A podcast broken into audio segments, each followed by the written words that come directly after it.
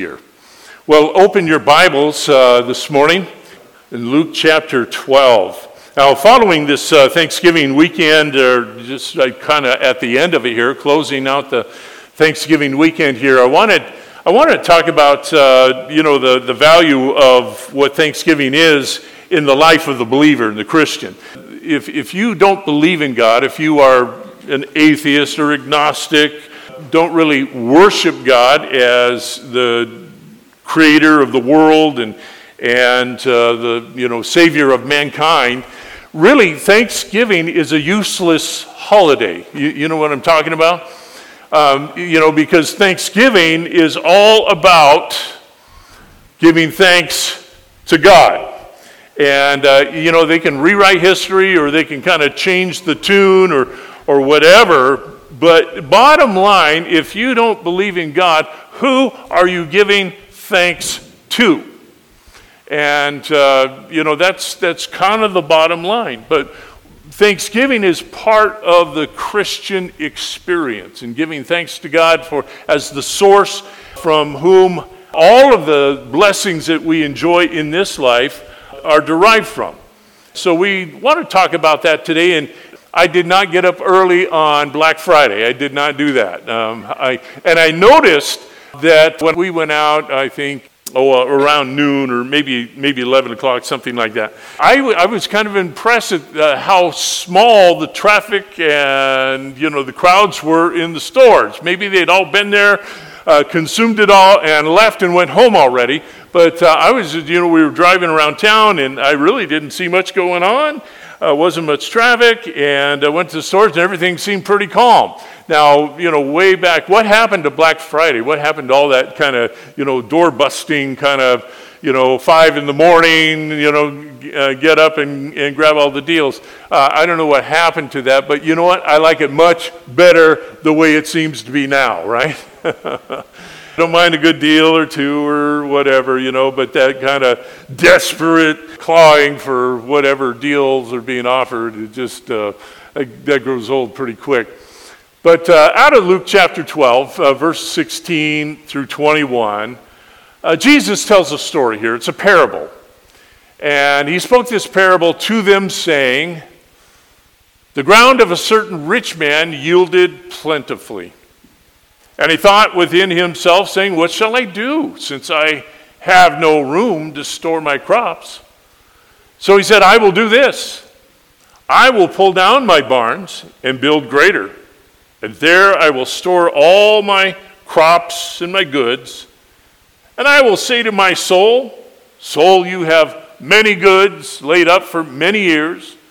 Take your ease, eat, drink, and be merry. But God said to him, Fool, this night your soul will be required of you. Then whose will those things be which you have provided? So is he who lays up treasure for himself and is not rich towards God. Interesting parable here, and it really speaks to, you know, I think sometimes we get off track, we get off, off the focus, and, and uh, we kind of uh, you know, get the idea that uh, we are we are the center of the universe. We are, you know, what uh, everything is about, making our lives as full of stuff and things that, that we can possibly do. We've celebrated Thanksgiving. I hope that at some point within that, uh, you gave thanks to God for your family, for what you have, your homes, and, and all of that. You know, especially on a day like today, I look outside and see the rain, and I think, isn't it wonderful to have a house that's warm and dry? Isn't that incredible? I think just not having that, and so many places in the world right now where people are without shelter and uh, places that are war torn and so much destruction taking place. And, and here we are enjoying, you know, the, the homes and, and situations that, that we have. And, and that's a wonderful thing. And I hope, I hope Thanksgiving was special in some way to you, you know, family or special moments, memories or reflections, something that set the day apart, I think is is uh, important for us, especially as Christians, especially as believers, to acknowledge the source from which everything comes.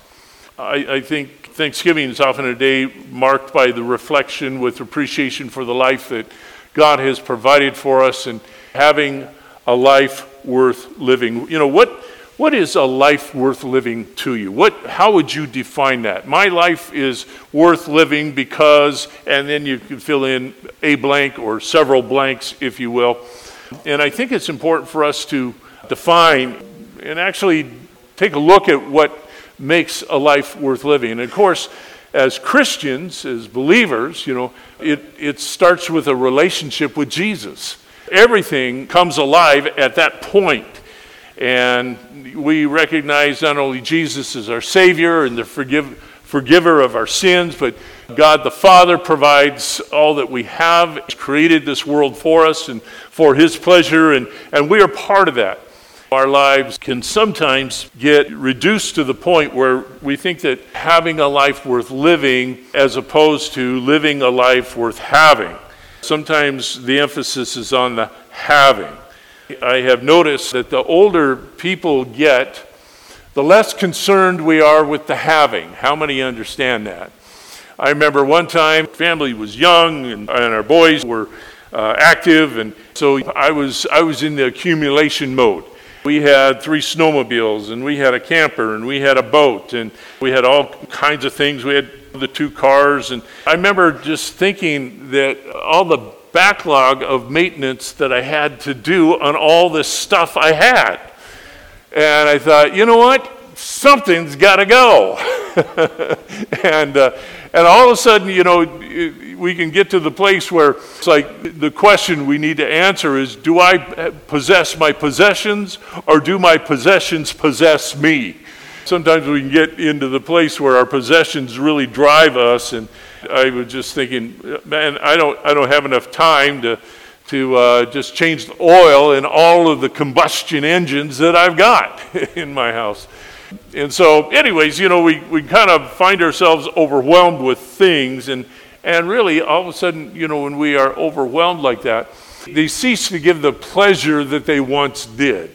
We talked about this last week. Even a brand new vehicle that has all the new car smell to it and all of that. New vehicles have a way of becoming old vehicles. Isn't that true? You know, I was, I was at the car wash not long ago with my car and I noticed rust bubbles coming up under the paint. And I just think, how does this happen? how does this happen? This was this is once a new car, now it's not a, not a new car. That's what we have to realize is that everything that, that we see and have in this life is temporary, and our real meaning is found in the eternal. I want to I want to just examine some scriptures here because what we really long for, uh, you know, we all want fulfillment in some way, and sometimes you know we think that will come through the the accumulation and the possession of things and stuff and and all of that. And and let me just say, this is not an anti-stuff sermon uh, per se. It's just uh, again keep the the perspective in place, you know, is that do we own these things or do they own us? And when we find ourselves overwhelmed, we lose our contentment. And I think that's really what we're after. We want to be content in life. We don't want to be always wanting something more, something else. You know, we're missing out on life because I don't have this or I don't do that or I can't afford this or whatever. So we, we kind of miss this, this whole idea of being content. We make the mistake that contentment can be found when we have enough money or we have enough stuff. And the truth is that Jesus knows us better than we know ourselves, and he tells us the truth. Luke 12 15, just uh, preceding the passage that we already read, it said, And he said to them, Take heed and beware of covetousness, for one's life does not consist in the abundance of the things he possesses. One of the, one of the questions I, I wonder about, you know, people who have just uh, unbelievable wealth. I don't know. He's at different times been the wealthiest person in the world.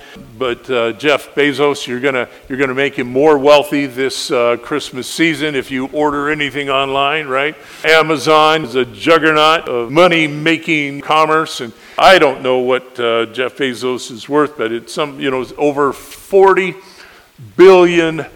$40 billion. That's, that's unbelievable wealth. We talk about billionaires, you know, now like we used to talk about millionaires. You know, millionaire, hey, it's great to be a millionaire, but it's, it's not as impressive as it once was. If you can think about it in, in this way, we used to be when, especially when I was young, we'd see somebody and somebody would whisper, ah, that person is a millionaire. And everybody, oh, wow, that's, that's amazing. That's a lot of money. Be a millionaire. It's kind of like we said now, hey, hey, look at this guy over here. He's a hundred air. He's a hundred air. How many are hundred airs this morning? or less.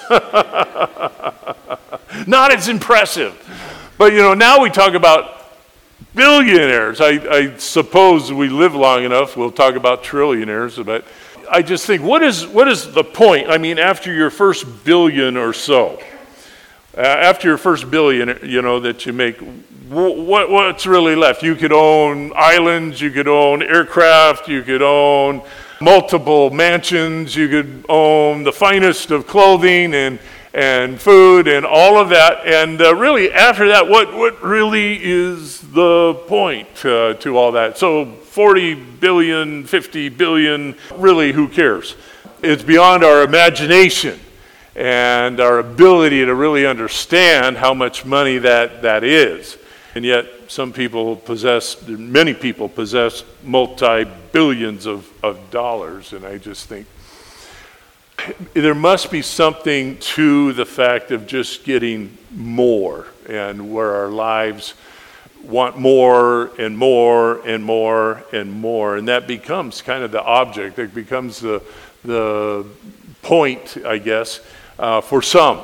And on a much smaller scale, that's kind of where we can be caught up sometimes, is just having more. But our life does not consist in the abundance of the things that we possess. Paul wrote to Timothy in 1 Timothy chapter 6 or, and verse 6, reminds Timothy of this. He says, Now godliness with contentment is great gain. If we could just find contentment. And I think that's really what we're longing for. And sometimes we kind of equate uh, contentment with having more things. Now, as I said, it probably sounds like I went back on my word and I said, this is not an anti stuff or an anti money or anti thing sermon per se. But uh, what I do want to expose here is that isn't the source of our life. That's not where we find contentment. And I think really what we want is contentment. What if we were just content with what we have right now? And really, there's, there's nothing wrong with that. If, you know, if you have clothing, if you have food, if you have a warm shelter to, to live in, really, why not be content? Now, is it, is it wrong to want more? I don't, I don't think so, to improve our situation. Of course, you know, we, we want to do that. You know, if, if I have a pair of holes in, in my shoes, in a pair of shoes, it's better to have new shoes than shoes with holes in them. How many would agree with that? That's okay and, and that's, there's nothing wrong with that. Or, you know, uh, when that vehicle that we're driving uh, becomes old and unreliable, breaks down, it's okay to buy a new vehicle. That's, that's good. I'm not saying that this is anti stuff.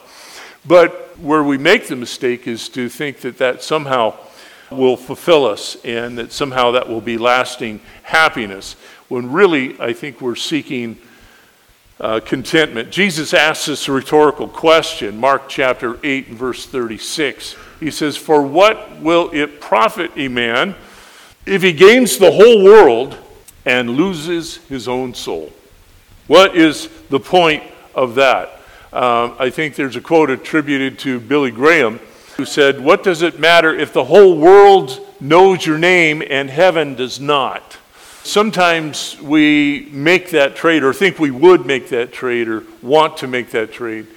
And I think we often forget the longings of our soul that we want to be satisfied uh, can only be satisfied in Jesus. Gaining everything else is second to being content and full of peace. And so, how do we find that contentment? How do we find that life worth living? How do we find that, that place where, as far as making wages and, and enough money and all of that, all that's good. And to improve, you know, if you're you've got a, a need for a bigger house, or your family's growing or whatever, I think it's a wonderful thing to get a bigger house. If you uh, have a, a vehicle that's not reliable, get a vehicle that is reliable. And, and all of that, God will bless that as well. Let's just not take the perspective, though, that that new house or that new vehicle or more clothing or whatever will satisfy us because over time it does not my wife and I were experiencing the joys of home ownership this summer, trying to get our house painted in the wettest summer we've ever had. Let me tell you what, the house, you know, that we purchased and and all that, you know, has served us well and all that, you know, it was just a little hard to find the joy when we're dodging rain clouds and trying to daub paint on the house at the same time. And then you find it's like I had to paint the little chimney chute uh, up on top of the roof, made of wood, and just uh, the chase where the, the fireplace chimneys come through. And I get up there with my paint and brush and find out, you know what? The only thing that's holding this wood together right now is the paint that's on this. And so I had to tear that all apart and rebuild it and all that. And I was not experiencing the joy of home ownership so much. Times like that, you know, it's like sometimes our blessings become our burdens. We find that, that these things are temporary, so where do we find permanent, lasting contentment? Well, I think number one, it begins with thanksgiving, and that's what was the idea that spurred this whole message this morning. Being content begins with thanksgiving, and until we can find a reason to be thankful for what we have, or what we already have, the life we live and our purpose will, will never realize contentment. What, what did God create us for? And I, certainly for His pleasure, He created us. Scripture tells us that. But what is your purpose in life? And maybe your family is part of your purpose, and that's a wonderful thing. But somehow, finding our purpose for what God created us to be and do, and how we can affect the world around us in a positive way. You know, I. Um, I think it's, uh, it would be an incredible thing. Of course, I don't know how the perspective changes after you make your first billion dollars or so. If, if any of you, you know, end up with a billion dollars or more or whatever, just, just remember to tithe, okay? Just remember to tithe. You know, we'll all be, we'll all be happy. Uh, um, but, you know, whatever God has given us in whatever measure, He's given us to bless the people and the world around us in some way. It's living outside and beyond our, ourselves. When we experience contentment, you know, it really doesn't matter, although we'd love to maybe live long lives. If we experience contentment, it doesn't matter the length of our lives. I am always inspired by stories of people that are young or, you know, and wonderful people in, in many ways, and uh, somehow their, their life is shortened, either through disease or accident or some circumstance. But still find that, that way to be grateful and thankful for what they have been given. And, uh, you know, it, it's amazing, you know, when we live lives of contentment, it really doesn't matter how long our lives are. If we spend our lives grasping and clawing and reaching for more, I think we really miss our life, what it was to be. Life is never long enough in, in that kind of circumstance because there's always more to get. You know, I, I'm just kind of amazed at how it just seems like the capitalists perfected how to keep us longing for more. The first great thing comes out and everybody wants it and buys it. And then have you ever noticed the very same thing comes out except it's improved? Have you noticed that? I, uh, I walked into Sportsman's Warehouse yesterday. Just a couple of Christmases ago, they were selling those really cool little, uh, we used to call them mini bikes. Now they're, what are they? Just small motorcycles, whatever. Those are great. But you know what? They've got them for sale again. You couldn't buy them, everybody bought them out. They're back in stock. But you know what now they have? they have suspension on them. Hmm. After everybody else rattled their teeth out of their head, now you get a softer ride. Just thought, isn't that the way it is? You know, it probably makes everybody want to throw their, their old mini bike away and buy that one because now it's got suspension. Everything is, is like that. And uh, everything that, you know, we, we buy today and, and are so thrilled with, all of a sudden, tomorrow, the new, improved, more expensive version is out, and we want that. And it just kind of keeps extracting more and more from us. But I, have also noticed this is that um, the older a person is, I think it's a, one of the natural things that happens with age is the less, the, the older a person becomes, the less they care about stuff. Would you say that's true in general? Yeah, do you feel that? You know, it's like now I, I look at those little mini bikes and I think, yeah, I've already rattled all the teeth out of my head. I'm not, I'm not doing that again. We've experienced some of the things that we bring fun and pleasure, and all that's great. I'm not anti mini bike. Um, all of a sudden, we realize, you know, that uh, that's, that's something that's a, that's a passing satisfaction. It doesn't remain, it doesn't satisfy long term. I think as we age, we begin to realize that real satisfaction, contentment, is really derived out of our relationships and things that really can't be counted or accumulated.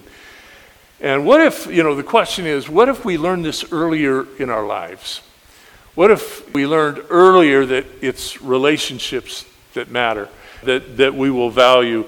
I know that sometimes we think relationships will come and go, and we, we can burn a relationship, we can burn the bridges that we have to people that we know, and we just don't think that there's a price to be paid for that. But there is. There's, a, there's an incredible price, and we should always treasure. And, you know, when we have disagreements or when we have, you know, problems, uh, conflicts with, with each other, is that we, we've always got to find a way to redeem that relationship, to, to resolve that conflict, and not to just write one another off because I believe what, what we do in those situations is, is make ourselves, uh, put ourselves in a place that, that we will never find full contentment and satisfaction with our lives.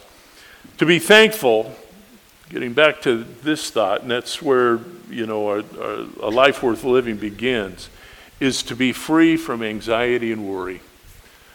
What if you, we could just wipe every anxiety and every worry off our, off our list and uh, things that we are concerned about?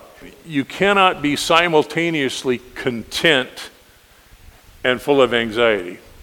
Th- those are mutually exclusive, okay? Those don't, those don't fit together, those don't work. We can't be content and full of worry and anxiety at the same time. The antidote to that is being thankful for our lives even as they are. Now, our lives, even as they are, may not be ideal. There's always room for improvement, right? And yet, being thankful in the midst of whatever circumstance we are in, I think is key to maintaining contentment in our lives. Matthew chapter 6, verse, starting verse 25 through the end of the chapter, verse 34. I want to read it. It's a little longer uh, passage here, but, but Jesus really takes us to task about this. He says, Therefore, I say to you, do not worry about your life what you will eat or what you will drink, nor about your body, what you will put on. Is not life more than food, and the body more than clothing? Look at the birds of the air, for they neither sow nor reap nor gather into barns, yet your heavenly Father feeds them. Are you not of more value than they? Which of you, by worrying, can add one cubit to his stature. So, I, so why do you worry about clothing? Consider the lilies of the field, how they grow. They neither toil nor spin. And yet I say to you that even Solomon in all his glory was not arrayed like one of these. Now, if God so clothes the grass of the field, which today is and tomorrow is thrown into the oven, will he not much more clothe you, O you of little faith? Therefore, do not worry, saying, What shall we eat? What shall we drink? What shall we wear? For after all these things the Gentiles seek. For your heavenly Father knows that you need all these things. But seek first the kingdom of God and his righteousness, and all these things shall be added to you. Therefore, do not worry about tomorrow, for tomorrow will worry about its own things. Sufficient for the day is its own trouble. So Jesus kind of walks us through this whole idea about worrying about you know, basically our future. We're going to have enough to eat. We're going to have enough to wear. And, and we can get so focused on that that our contentment just ceases to exist in our own heart. And, uh, and that's not what God uh, wants for us. And he gives us the, the solutions that we are to seek the kingdom of God first, and then all of these things shall be added to you. I like the psalm, I, I believe it was by King David, who wrote the psalm. He says, I have been young and now am old, but I've never seen the righteous forsaken or his seed begging bread. And, you know, that can be our testimony as well, is that we uh, seek the kingdom of God, we seek God's will, we, we live his purpose for our lives. Find that place of contentment, and, and then all these things that, that uh, we can get wrapped up in will be added to us. So I think Thanksgiving is, is where we begin that journey to contentment.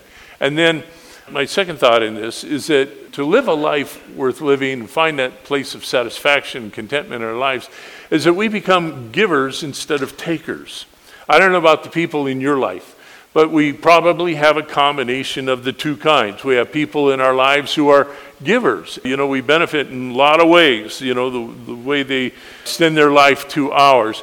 But we also uh, probably have people in our circle of relationships that are takers, just tend to take and, and they don't give much. Which one do we want to be? And I think it's much more satisfying to be a giver. You know, we uh, we hear the, the phrase that Jesus spoke that uh, it is much more blessed to give than to receive. Yeah, we know that. And, and I know this as well. Whenever the preacher starts talking about giving, you know, everybody gets a little nervous, okay?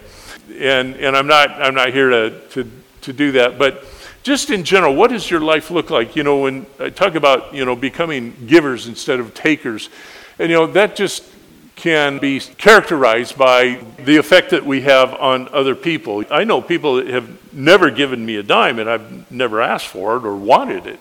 Uh, dime, but they give me so much. They add so much to my life. They're givers, you know what I mean? And just by their presence, they, they give uh, into my life. And, and I appreciate and value them highly because of that. And it has nothing to do with money. And, and being a giver versus a taker, I think, is important. You know, there, there sometimes, you know, you have people that come into your life and, and they have something to tell you, and maybe you go to coffee and all, and it's one long conversation about whatever problem or concern or situation or, or maybe their blessing uh, that they want to tell you, and when they're all done, you know, they're ready to go. And that's kind of a taker. Never think to ask, how's it going with you? Uh, what's, what's happening in your life. You know, and, and we can be givers instead of takers in a, in a myriad of ways that, that is a blessing not only to others, but I think to ourselves as well. We referred to this just a moment ago, but it's written in Colossians chapter 3 and verse 2. Paul writes to the Colossian church, he says, Set your minds on things above, not on things on the earth. And then to follow that up in 2 Corinthians 4:18, Paul writes, he says, uh, while I do not, we do not look at the things which are seen, but at the things which are not seen. For the things which are seen are temporary, but the things which are not seen are eternal. Really summed up there in, in uh, Colossians 3 2. Set your minds on things above, where those things are unseen, but they're eternal and not on things in the earth which are seen but are temporary. To be a giver versus a taker, we are focused on eternal things. Uh, everything in light of eternity. And, you know, I, I think sometimes we mischaracterize what it means to have that eternal perspective, you know, that we're thinking about things that are eternal, thinking about heaven, keeping our eyes on, on things above, that somehow we're, we're sort of detached and uh, disconnected from life here on earth. Uh, that's, that's not the case at all. In fact, I, I think when you know we have eternal perspective and when we uh, keep our, our minds on things above, it connects us greater to the needs that are around us here on earth and the ways that we can give uh, into people's lives. When we realize that we are just caretakers of what God allows through our hands, we understand better than ever that it all belongs to Him. Everything that we have is for God's use, and uh, we are the ones who uh, get to steward over whatever God has placed into our hands and use it for His glory. I want to assure us that this is not an anti thing or stuff sort of sermon. All, all, I'm saying is, is that this is uh, those things which we see, which are temporary, are not the point. They are, you know, part of the journey, they're part of the ride here, and it's not wrong to want nice things. It's not wrong to have nice things but our life doesn't consist. All of those things will go away.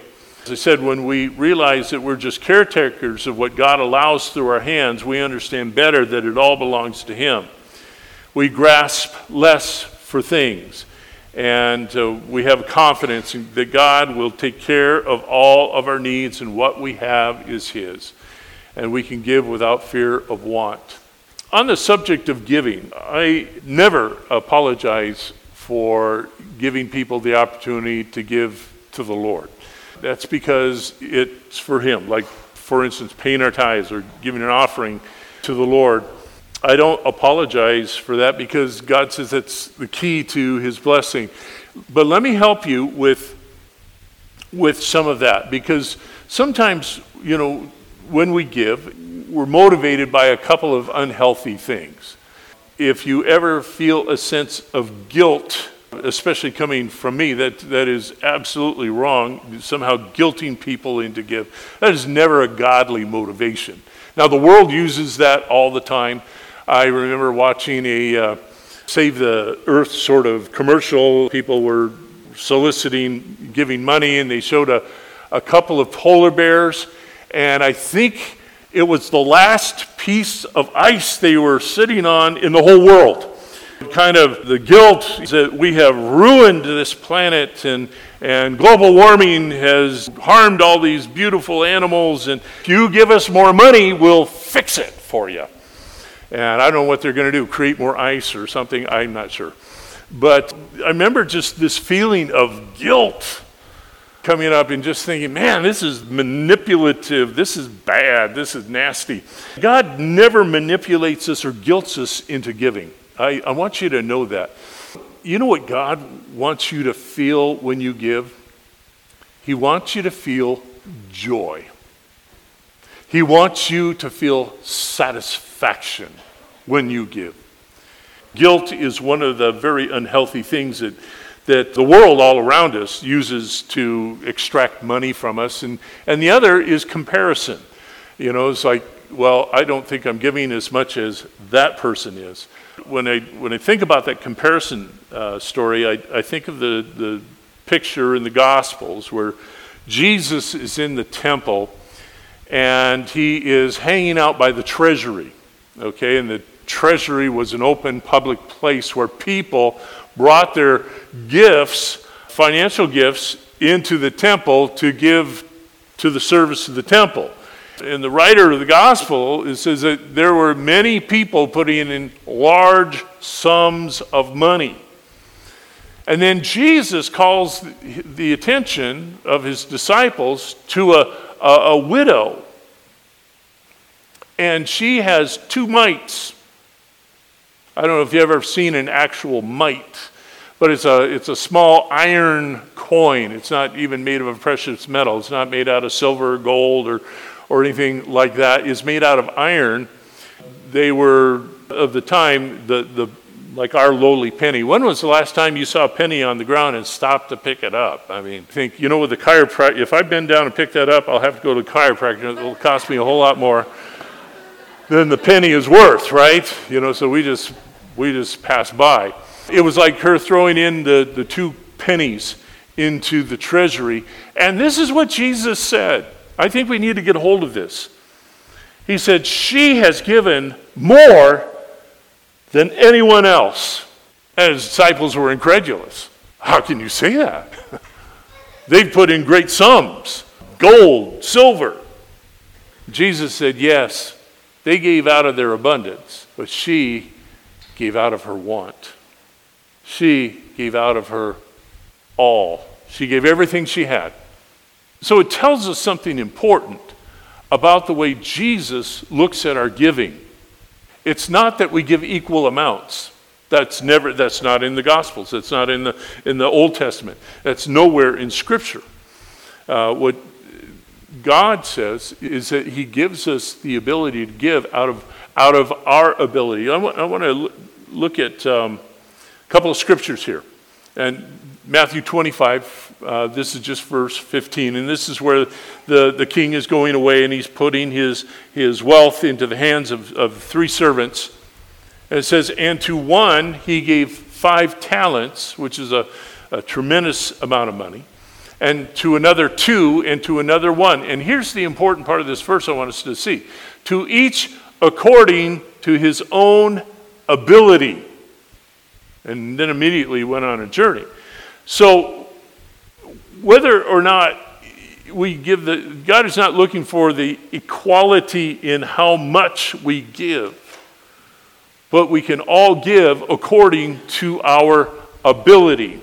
And then uh, Acts 11 29 here, there's a situation where Paul is away out of Jerusalem and he's with other disciples in the region.